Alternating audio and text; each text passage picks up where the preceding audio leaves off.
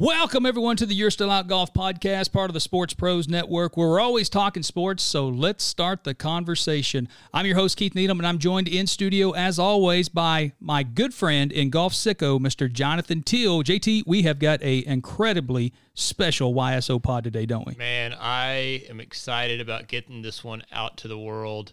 Uh, first of all, great to be with you as always. Great to be talking golf.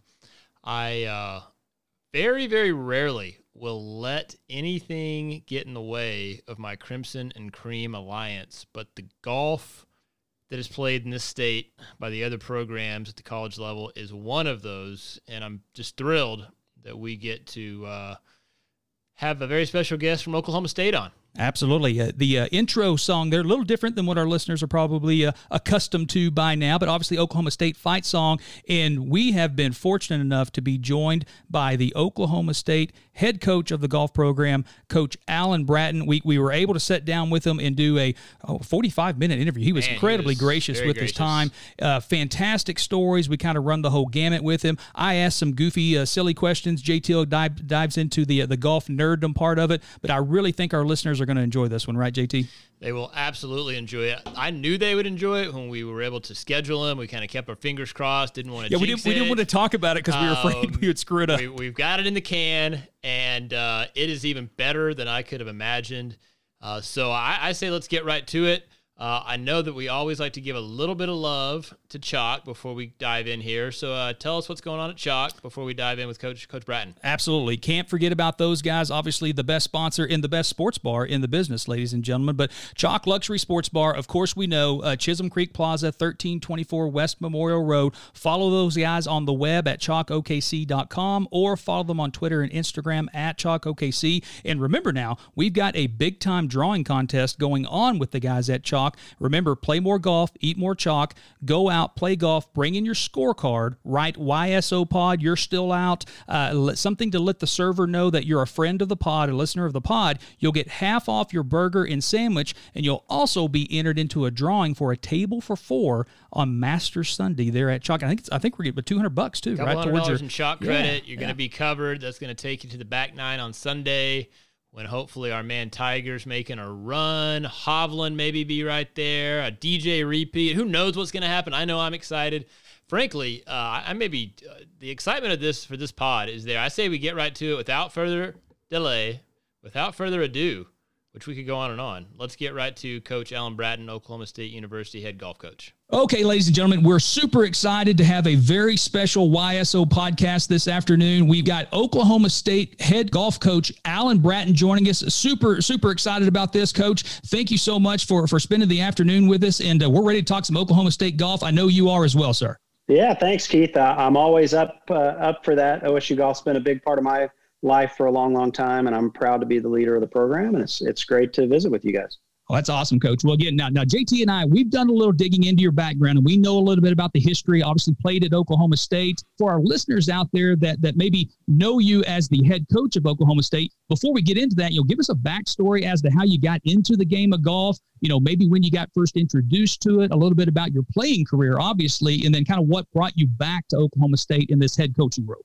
Yeah, I don't come from a family of golfers. No, no one in my family played golf. Some of them play now because I started to play. But uh, when I was five years old, my dad had a set of clubs in the garage, even though he would play about once a year. And my brother's five years older than me. We were smacking balls around in the backyard, and I was behind him. He told me to move back a little, bit, and um, as a typical little brother, I did. But then when he went to swing, I moved right back up and took a club to the left forehead, got smoked. and uh, so my introduction to the game was a concussion, five stitches, and a trip to the doctor's office. And then my dad came home later that day. He left work early. On his way home, uh, lady ran a stop sign and crushed him in the car. So he had a cut almost exactly like mine on the other side of the forehead and got stitched up by the same doctor same day. So, um, you know, they, he said, Hey, I had a little boy in here with the same last name this morning. You say, Yeah, it's my son. So uh, clearly, the DHS had to come visit our house shortly after that. Um, but uh, that was my first introduction to the game. And then, first time I ever played, I was I was 11. I had made a all star baseball team as a kid, and my family was going on vacation, and I couldn't go. Of course, you know, typical deal. They left me at home. They weren't going to short their vacation. So I stayed with some friends who were golfers, and uh, we lost out in the baseball tournament. They introduced me to the game, and I kind of got hooked from the start. I played pretty good right away, and then I had played other sports, basketball, football, baseball, and I started to quit those things because I felt like golf was what I was good at and what I really wanted to do, and felt like maybe that was something I could do in college. So each year I kind of cut other things out to by the time I was in high school, uh, I was just playing golf. And um, I regret that now. I wish that I had continued to play. Um, I played a little baseball on through, but not for the school. Uh, in hindsight, I would have kept playing that stuff because I didn't get to do it again. But but it served me well. I had a nice uh, junior career. I won the state championship in Texas and um, got Mike Holder's attention and was recruited to Oklahoma State, which that's where I'd always wanted to go. When I first started following the game of golf, 1985, 1986, that's where all the good players were going. And uh, Scott Verplank was winning an event on the PGA Tour as an amateur in 1985. And then in 1986, Bob Tway won four times and won the PGA Championship. So I hoped that I would be, you know, that was kind of the gold standard for me of where to go play in college. And fortunately, uh, Coach Holder saw me play and, and took an interest, and and I ended up coming and playing at Oklahoma State, and um, you know was a part of some really really good teams. We won two national championships while I was here. One year when I redshirted, and one when I played, and and um, was a four time All American, and had a nice amateur career. Uh, thought I'd play the tour forever, but uh, ended up I got my tour card for the 1999 season, but I sucked as a tour player. I, I lost my card that year. I finished 200th on the money list and uh, played the Korn Ferry Tour the next year and lost my card. And we started a family that year. So um, I decided there were other things I could do and make a living. And so I ended up trying to get into coaching. Coaching was what I wanted to do. And at that time, uh, Texas A&M was hiring a golf coach, and that's where I grew up.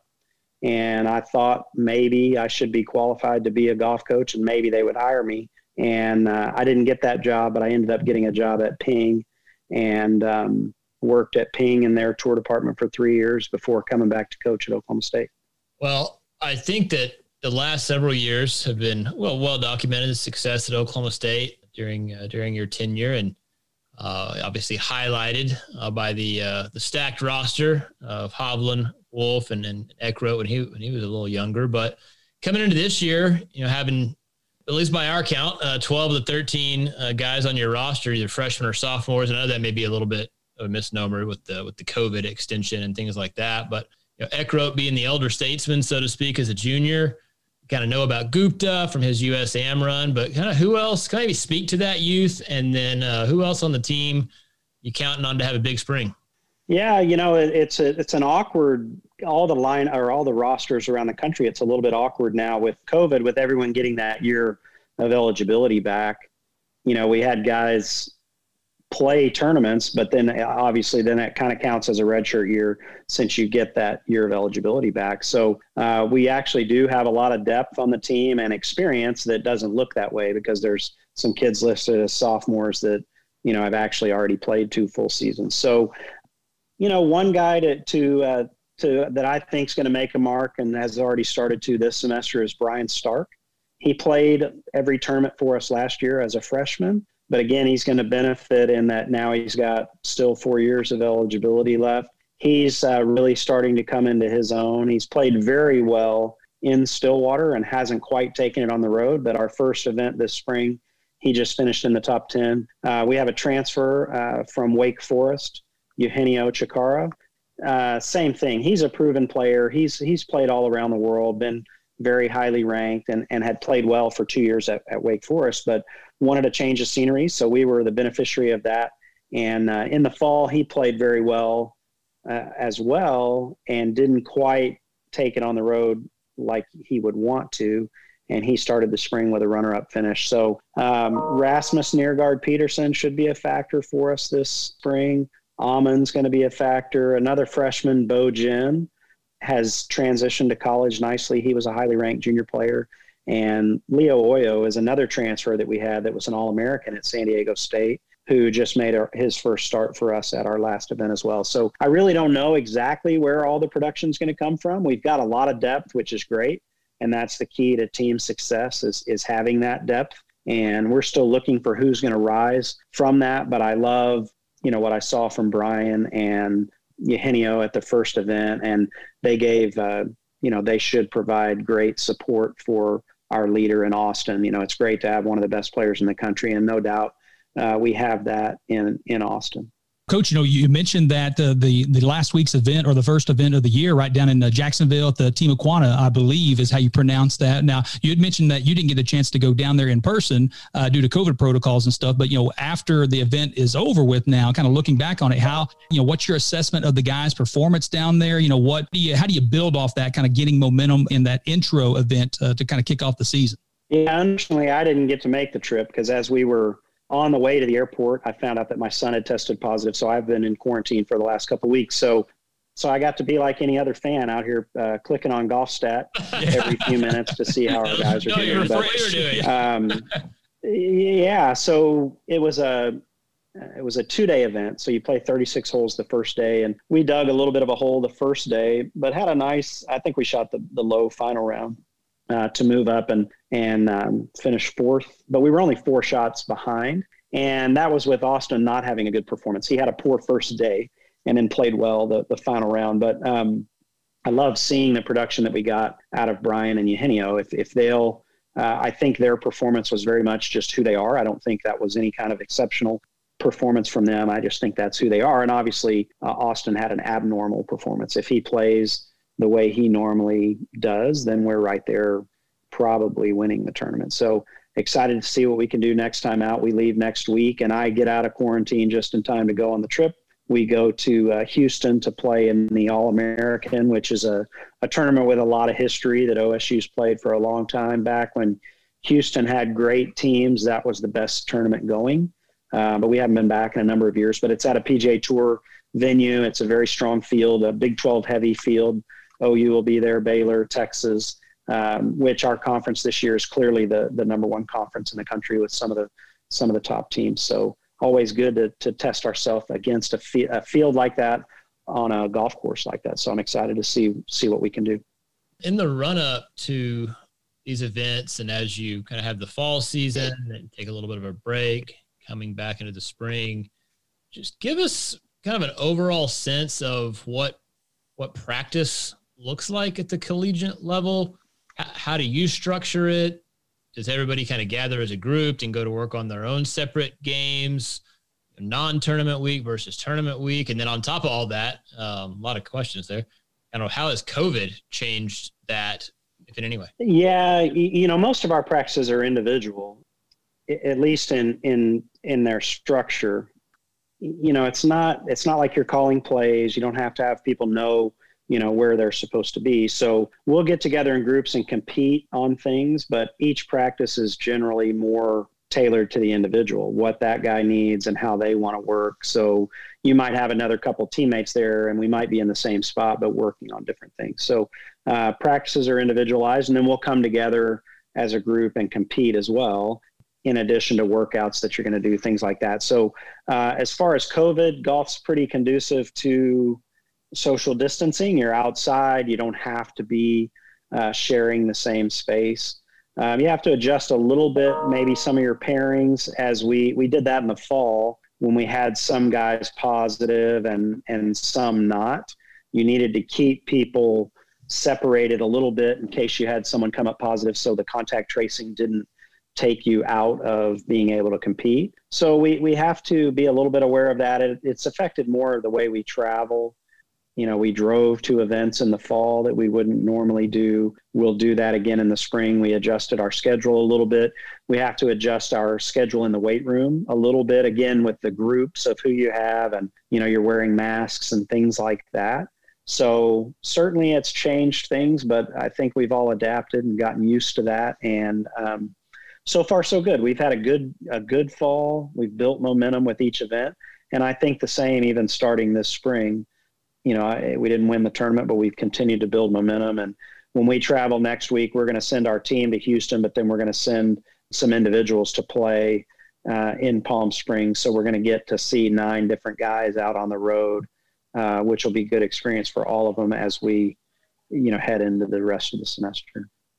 Well, coach, you know, you mentioned the weight room there and kind of the rotation as to, you know, training regimes and things of that nature. You know, it's about the time that, you know, you were probably playing, you know, we can think about the mid 90s, late 90s, that the strength and conditioning part of golf really become a much, much bigger part of the game. You know, what would you say is the breakdown proportionately between, you know, for your athletes as to what they spend, you know, on the, in the practice areas versus the golf course versus the weight room?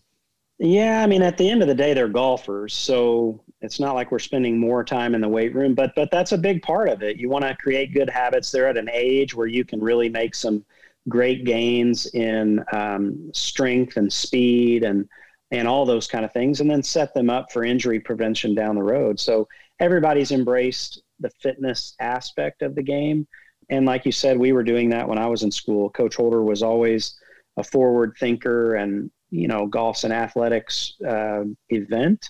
And uh, we like to recruit multi-sport athletes. The stronger the faster the more durable you are the better. Um, so we train that way. We train like athletes. We're moving weight around.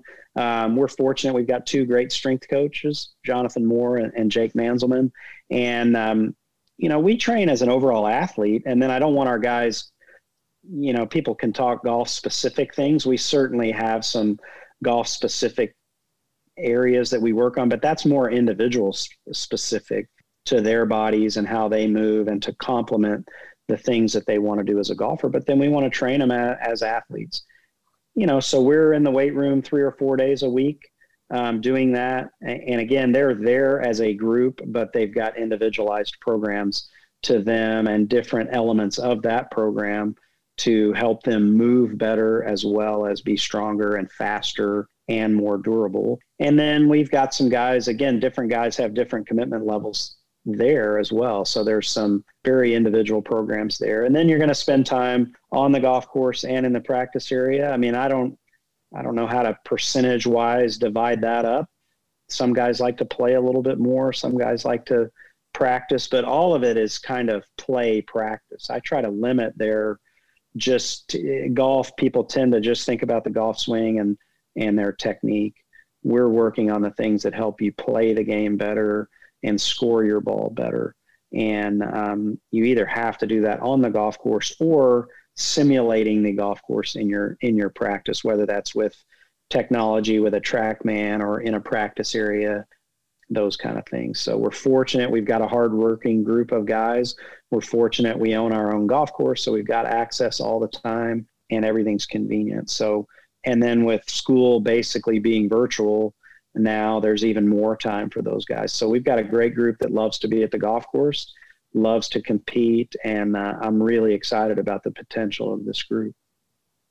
Well, I love that you said, you know, ultimately we're golfers here. So let's get into some golf, uh, what I would affectionately recall, uh, referred to as golf sicko type questions about golf architecture, golf courses, golf experiences. And the okay. first of those is give me a sense of uh, the excitement level uh, that the team has for getting to play at Prairie Dunes, Big 12 championship venue for this year. And maybe even, um, you know, what's the mix of guys on the team that have an appreciation for that kind of golf course architecture? Perry Maxwell. Give us a sense of, of the excitement there and, and how they get excited for certain golf courses and maybe not some others. Yeah, I mean, Prairie Dunes is a special place. Anybody that's been there, I mean, if you don't get a, a kind of a warm feeling pulling in there and, and grow your love of golf, there's really something wrong and you need to go do something else. um, I've been fortunate that when I was in school, we played the Big Eight there every single year.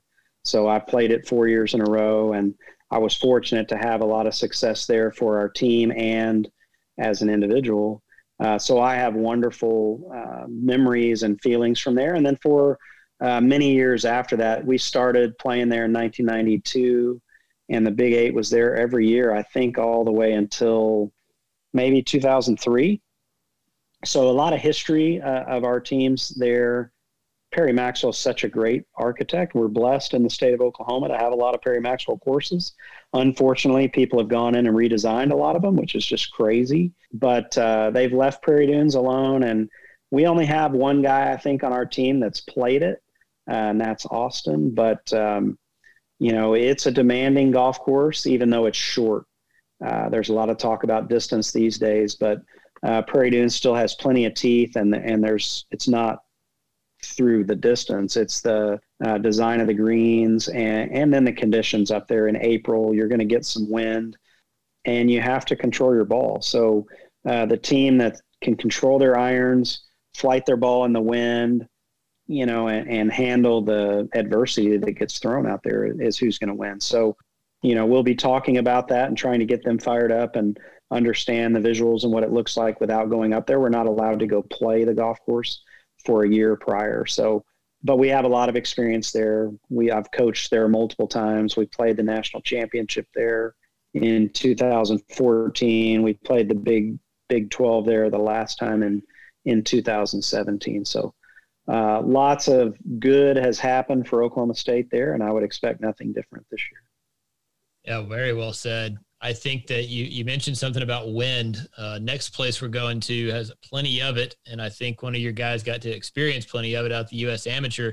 Bandon Dunes. Give us a sense. You know, the great thing I think about amateur golf, probably golf in general, is that uh, you you get to learn about folks uh, that you otherwise didn't know. And certainly Aman Gupta, at the top of that list coming off of 2020. Uh, you know, by all accounts, probably not the guy that most people thought would make a run in the USAM. Had a great week and uh, give us a little bit of sense of his run at Bandon. Was that your first time at Bandon?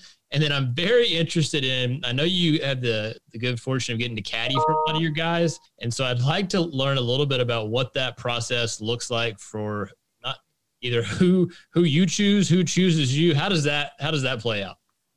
Yeah, I mean, first of all, Bandon Dunes is is a cool place too. I mean, if you're going to go on a golf trip with your buddies, Bandon Dunes is a great place to go. It's it's not a great place to take your um, your wife. There's nothing for women to do there, but if you're a golf junkie, they've kind of got it all. So I had been to Bandon Dunes before. I played the 2007 um, mid amateur there, and uh, that still leaves a bad taste in my mouth because I felt like I was playing good enough to win that tournament, and I gave it away. I lost in a playoff in the second round, and one of my former teammates ended up winning uh, the mid am that week, Trip Kuehne. But I felt like I was playing good enough to win. It does inspire you out there. I mean, it's built for the wind. And uh, that week when I played, there were the weather was diabolical. And this this year at the USAM, especially the the first round of stroke play. I mean, the wind blew like mad. And uh, you asked about caddying. Uh, you know how we choose who we're going to go with. Really, is kind of up to the players. Um, they ask, and um, you know, usually then if you've had success with a guy one year, he's kind of got first dibs for the for the following year, unless he fires you, I guess. and um, you know, I, I had caddied for Viktor, obviously, I've been fortunate. I've caddied for two guys when they won the U.S. Amateur, Peter Uihlein and um, Viktor Hovland. And Peter, that was the first around that time. They didn't used to let us caddy in the summer, and I played the U.S. Amateur in 2006. I got my amateur status back in 2006, so I competed in the AM myself. I tried to qualify in 2007 and didn't make it, and then 2008 I played and then in 2009 was the first opportunity that the rules allowed us to caddy. So I I tried to qualify and didn't make it. And the USAM was at Southern Hills, and Peter Uihlein had asked me to caddy for him. And I told him, well, sure, I'll do it if I don't make it because I want to kick your ass. You know, I was trying to win the USAM. Love it. and um, unfortunately, I didn't make that amateur. And that amateur at Southern Hills we actually had six guys make match play out of 64 and they were set up to where they wouldn't meet each other until the round of 16 but then i think after one match we were down to just two guys and after two matches it was just peter but we had a good experience that week peter was playing well enough to win the amateur ended up losing in a playoff in the quarterfinal that got him onto the Walker Cup team. So then he asked me to caddy for him again the following year at the USAM. And I stupidly tried to qualify for that one and I didn't make it. So I agreed I would caddy again. And it was a good thing that I didn't because Chambers Bay was way too much golf course for me. I wouldn't have been able to play worth a darn there, but it was a real treat to be there by Peter's side when he won. And then kind of fast forward with the year Viktor um, won the AM. I was actually supposed to caddy for Matt Wolff. He had asked me, you know, leading into that summer, I had walked a lot with him as a freshman. And uh, he had asked me, but he had to withdraw. He had an injury and had to withdraw. So I can't remember exactly how it stumbled in, but Viktor needed a caddy. So he asked me to do it. And um, we had a good week. Then this year, at the AM. I actually started out the week caddying for Austin Eckroat. I caddied for him at the previous year's amateur at Pinehurst, and he had lost in the first round. So, you know, he asked me to caddy for him this year. I caddied for him in the two stroke play rounds, and he played good the first day in the wind and not very good the next day. So I think he ended up missing the cut by a shot. And Aman got in as an alternate. I had encouraged our guys. I knew enough from talking to friends at the USGA that the field was going to go really deep. They didn't have a qualifying this year, so they went off of rankings, and Aman wasn't ranked anywhere near high enough to be exempt. But I told him go ahead and enter anyway because it's going to run through with COVID. People weren't going to be able to make it. So he and some of our other guys listened. Then about a week prior, he was the 20th alternate or something like that. Aman and I communicated, and I said, go ahead and get a ticket you know, because you just never know. And sure enough, by the week, uh, by the time the amateur was getting going, he was the first alternate where he had been the 20th. And, and he got in when someone had to withdraw because of COVID. He pushed a push cart the first two days and played very well. Actually, I think set the course record at Bandon Trails the yeah, first round. Before, I believe. And then easily made it into match play. And I wasn't going to mess with success, but uh, he called, I guess, that Tuesday afternoon and said, Hey, you know, could you caddy for me? I'd like you to caddy for me the rest of the way. So that's how that kind of happened. And it was a, an awesome week to watch him play. That was no fluke what he did. When Aman is good, he's really good. And, you know, it's a shame that the wind didn't keep blowing because he was flighting his ball so well and just gaining confidence as the week went. And, uh, but I think the world got to see what he was all about with some of the comebacks that he had and I would have bet all the money I have uh, going to that final hole in that semifinal match after he won 17 that, that he was going to win the tournament and then win the U.S. Amateur. And I couldn't believe it when he hit the lip there. He had a he was just trying to hit an eight iron and and knock the ball down the fairway a little ways and and um, he just thinned it right into the lip. I didn't think the lip was a factor at all, but but was a special week as any time you, you're standing by uh, one of your players having success, and that was really cool that Aman let me uh, let me do that, and that's a memory I won't ever forget. It's a shame he didn't uh, advance on and win the amateur, but maybe he will this coming summer. That's a great story. Yeah, I got. I just got to believe having uh, zero experience coaching anybody in anything, that experience of getting to walk a place like Bandon, uh, walking some of the other courses that you have with your guys it's just got to be got to be special. And so thanks for giving us a little bit of a peek uh, peek behind the curtain there. Coming up, I believe it's in May. You mentioned the Walker Cup.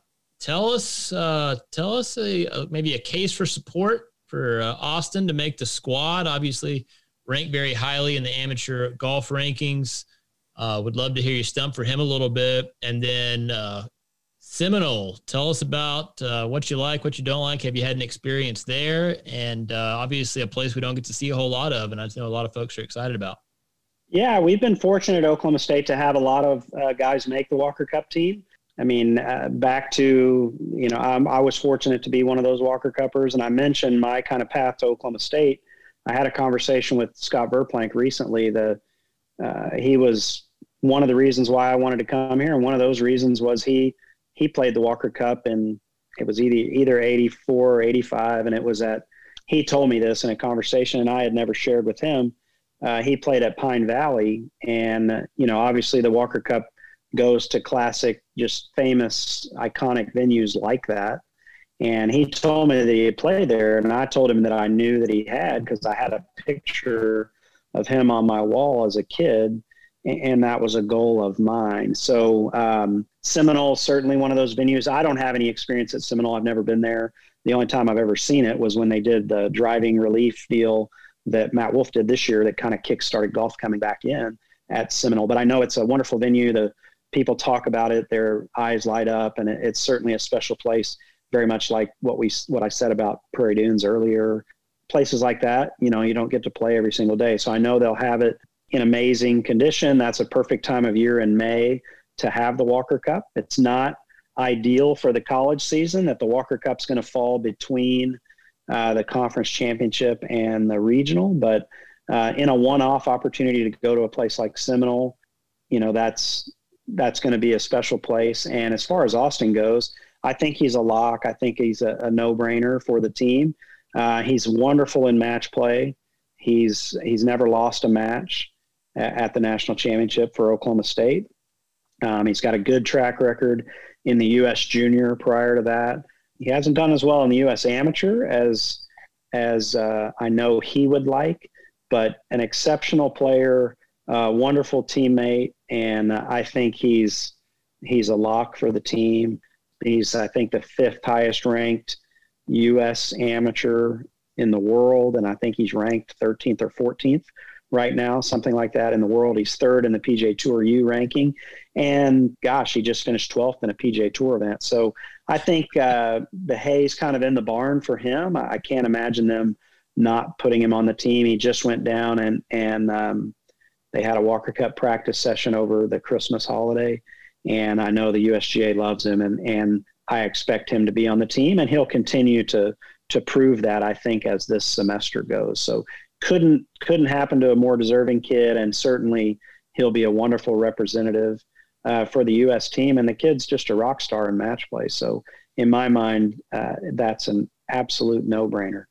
Coach, I know you and Jay Teal could go down the wormhole and talk about all kinds of golf, all architecture, uh, and all the other crazy courses from coast to coast uh, that uh, that you guys have been able to play uh, and been fortunate enough to do so uh, over the, uh, the, the last few years. But you know, I, I want to throw some quick hitters at you here, Coach. And and you talk okay. about you know Seminole, you talk about courses being you know in fantastic condition and just great courses. But you know, you've got one right there in your backyard at Karsten Creek, and so you know, I want to get your thoughts. And oftentimes our guests will bristle at this because it's like asking them to choose from their children which one they love best. But favorite hole at Karsten Creek and why?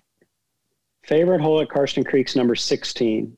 You know, I was playing golf here when we built Karsten Creek. So I've got a, a I think, a unique kind of perspective on all that. I saw what we had before, what we've had since, and uh, got to watch it built. But I love the 16th hole. One, it's a great challenge. Uh, I love the visual when you after you've hit your tee ball, the the downhill second shot. It's the first glimpse you get of the lake, and I love the challenge of the green. The angle of the green is good, and then the depth perception always kind of throws you off. And then the way the wind comes in there, it's a tricky second shot. So I think it's a a great challenge. It's a beautiful hole, you know, and, and it's just a it's a really good test. And I, I like water on golf courses, so I think Lake Louise is beautiful, and that's the, the first glimpse of it. And then you can even see the clubhouse off in the distance. So, no question, that's my favorite hole at Karsten Creek. Well, my golf balls love water on golf courses too, Coach. So I, I can I can relate. My, my man Dayton Rose would want you to know that I took a little money off of him birdieing 16 at Karsten the last time I played there. So uh, do wow, that's a that's a good birdie. Uh, that you know you must he was uh, you must be a heck of a player if you uh, if you're able to take money off of Dayton. Well, you know, uh, well. Maybe it was a net Eagle as well. there you go. You might have been getting a pop on it, but uh, nevertheless, yeah. we'll, we'll leave the details up to everybody's imagination as uh, as a guy who's really into logos, I gotta believe that the Swinging Pete logo for a golf program or frankly for anything has to be one of the best in sports and it's not even close. What, what are your thoughts on that, coach? Uh, I agree. I mean, it really is. Um, you know, and we talk about that in recruiting too. Our kids need to understand what that logo represents. OSU Golf has stood for excellence for a long, long time. And even down to that logo, uh, it's no accident that Pete's, you know, his positions in that finish and grip and everything is, uh, you know, Coach Holder took his time and made sure that stuff was right. It's not a a logo like you'll see from a lot of schools where they might have their leg in the air or the club in some funky places. Uh, Pistol Pete's got pure action. You know, at, at OSU we do oh, things swing. right, yeah. and uh, he's got a great golf swing. And you know, we've we've been smart in that we haven't. Uh, we could sell more stuff with that logo on if we let it go out to other places, but Karsten Creek is the only place you can you can get the logo. And uh, again, we're proud of the fact that our tour players, almost every single one of them, has it on their golf bag. And uh, we want those players to know they're a huge part of the program, all of our former players. And there's a lot of responsibility that goes with uh, putting that on your bag or having that on your shirt when you're carrying the bag that says uh, Oklahoma State Golf.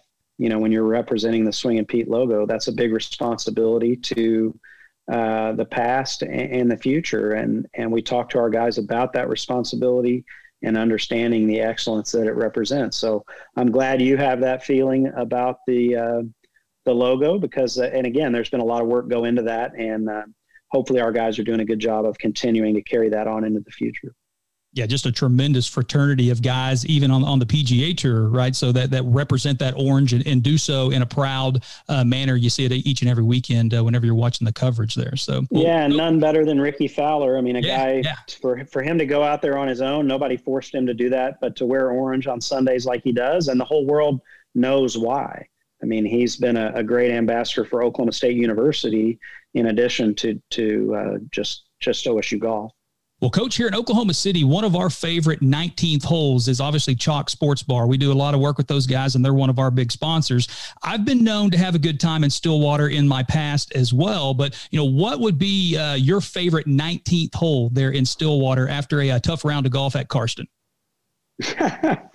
um, you know, I don't hit a whole lot of 19th holes, but um, yeah, I mean, I'm probably going to go to Eskimo Joe's. I guess that that'd probably be be the. Can't spot. go wrong, right? Yeah, tried and true. Give me some cheese fries. Sounds pretty good right now. Yeah. Coach, you know, one, one of the segments that we always do with our guest is that we'd like to play a little word association game. And so we're going to throw three or four quick words at you here. First thing that comes to mind, I'm going to tee JT up here. He's going to throw those words at you, but kind of the first thing that comes to mind, and, uh, and we'll make them quick for you. All right, coach, here we All go. Right. First one on word association would be the word bedlam. Ooh. Yeah, I love it. I love competing with those guys. You know, I always think of football season really when it comes to bedlam, and we've been on the wrong side of that. But, uh, but yeah, I think it's one of the great greatest rivalries in sports. Totally agree. Let me throw kind of a word association, I guess a year association. 1995. Hmm, national championship. Very nice. Yeah, that's a that's an that's uh, until we won the championship in 2018 as a coach. That was my uh, greatest experience in golf was winning that national championship with my best friends and teammates. Well, let me try to tie that one to our next word association. A man by the name of Tiger Woods. Uh, the goat. Thank you. Yeah, I mean, I I, I didn't get to I didn't get to see Jack Nicklaus in person a whole lot. You know, for all the accolades people give Tiger Woods, uh, I still don't think they describe uh, how great he is and was at uh, at the game of golf. And uh, I've been fortunate. I'll, I know that's not just one word, but I'm going to ramble anyway. Uh, I've been fortunate to see him and compete against him. You know, obviously even before he was on the tour. And I've got a huge amount of respect because when I've been around him since then, he's treated me with respect and tr- treated me the same as he did when I was a peer.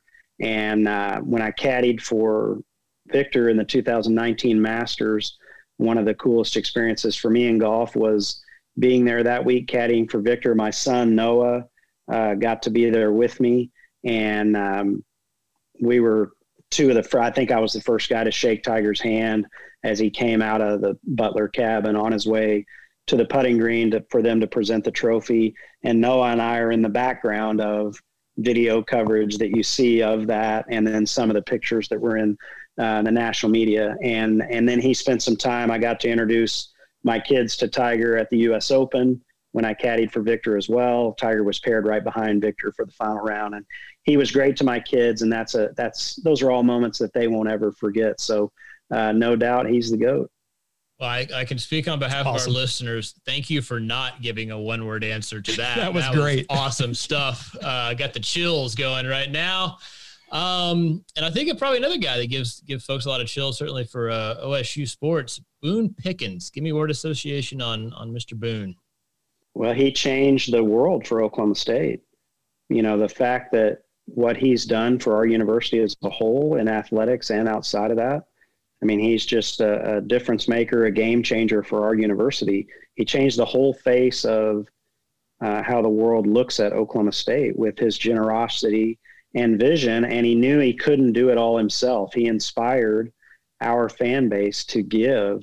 And um, yeah, so you could never thank a guy like that or honor a guy like that enough tremendous legacy. Absolutely. So well well coach last segment here and we'll get you out of here. I, I we know you're busy and uh, obviously don't want to take up uh, any more time than what we already have. You've been so gracious with it and we, we certainly appreciate it. Last segment we like to call the short par four. So we're going to fire four questions at you. You know kind of a, a, a golf centric questions obviously but a short answer or kind of thought about some of these questions coach and we'll get you out of here. But I'll, I'll tee it up. Tell us about your last round of golf coach my last round of golf, I actually played uh, some during COVID, and my youngest son, Gunner, has started playing a ton. He went from shooting 100 in March to now he can shoot in the low 70s. So uh, he's gotten me out there, out there uh, playing more golf. And it was Christmas Day at Karsten Creek. It was a beautiful day, and I went out there with my wife and my kids and our dog, and and uh, it was a great day. The weather was perfect, and and uh, we had some fun. Oh, yeah, heck, of a, is, heck of a Christmas day! Awesome, man. Love that. All right, approach shot in on the short par four. Give me the golfer you find yourself cheering for the most on tour. Now we got a caveat here: the non-OSU Cowboy division.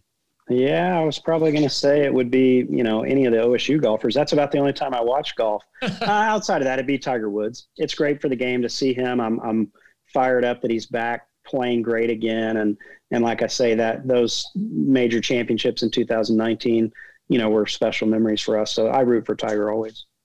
All right, coach, here we go. We're on the green, birdie putt here. You've got one last round of golf. Where are you going to play it at?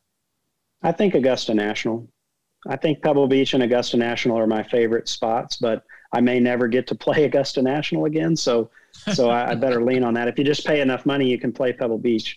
But um, I've been fortunate to uh, to get to play Augusta when I caddied for Peter Uihlein at the USAM. I got to caddy for him in the Masters. His dad set it up that uh, where I got to play. You have to have a member with you, so we got to stay in the clubhouse and play for a, a couple days in a row. So yeah, I'd love to go back there and, and get to play it again. I dreamt of winning the Mid Am and actually getting to play in the Masters, but I think my time has passed for that. But to play Augusta National, I'll take that. Very cool. Well, we are making a movie about the life, the golf life of Alan Bratton. Tell us, uh, I don't know, so, so I would actually qualify you as a famous golfer, uh, but what other famous golfer would play you in the movie about Alan Bratton? You know, I think I'd go with Rickie Fowler. Um, I'm such a fan. I love the way he plays the game and uh, he'd make my game look a whole lot better. So I'm going to go with Rickie. He's Fowler. a handsome devil too, handsome right, Coach? Handsome devil. He's a good-looking guy. Yeah, he plays an exciting game. We'd have to put put him on some stilts so that he can be tall enough, but they can do amazing things with cameras. And when I was recruiting him, when I was recruiting Rickie, I used to have a plan. I, you know, I would want to watch him for a few holes and then go watch some other players. And I couldn't stop watching him. I'd end up watching him all day because of the the style, the way he plays the game, uh, the flair that he plays the game with, and and I'd love to see him start doing that again. He used to shape the ball a lot, he plays the ball pretty straight now and has for a few years. But uh, that there's no shot that that guy can't hit, and and uh, no one I'd rather play. Uh, you know, be me out there than him. Yeah, I want to be Rickie Fowler. So I guess you know we'll go that way. That's awesome, Coach. Well, again, we, we certainly appreciate the time here, Coach. Uh, we're, we're wishing the best luck. I mean, get well, feel better in that regard, first and foremost. Can't wait to get you back out there on the road with the team, and uh, and good luck down in uh, Houston next week. Thank you. Yeah, I'll probably be the most excited uh, golf coach in the country there after 19 days in, in quarantine. It's going to be good to be out on the golf course with our guys. Well, again, wishing you the best of luck this season, Coach. Uh, knock them dead out there, and uh, we'll be following you uh, for the next three or four months, man. Looking forward to it, and, and can't wait to uh, uh, hopefully meet you in person here one of these days uh, once the the COVID stuff subsides, and maybe meet you out there at Karsten or something. Yeah, you got it. Anytime. Thanks, guys. All right, take care, Coach. And that was our chat with OSU head coach Alan Bratton. Uh, again, fantastic guy, just so generous with his time. I uh, can't thank him enough and uh, look forward to uh, following him in the entire OSU squad in the weeks and months to come uh, in this spring golf season. So, well, gang, this will wrap it up for this episode of the YSO podcast. Again, very special episode with Coach Bratton joining us. For our Twitter followers out there, again, you can keep up with my man Jonathan Teal uh, at Jonathan Teal on Twitter and then at Jonathan W. Teal on Instagram, uh, posting some great pics and some great comments about golf. And uh, always appreciate him uh, being with us uh, here in studio. And remember, gang, to follow us over on the web, you can check us out at fantasysportspros.com or keep up with what we're doing on Twitter at sports underscore pros. And remember, that's pros with an E, P R O S E. Take care, everyone. We'll talk to you next week. And as always, get out there and enjoy the walk.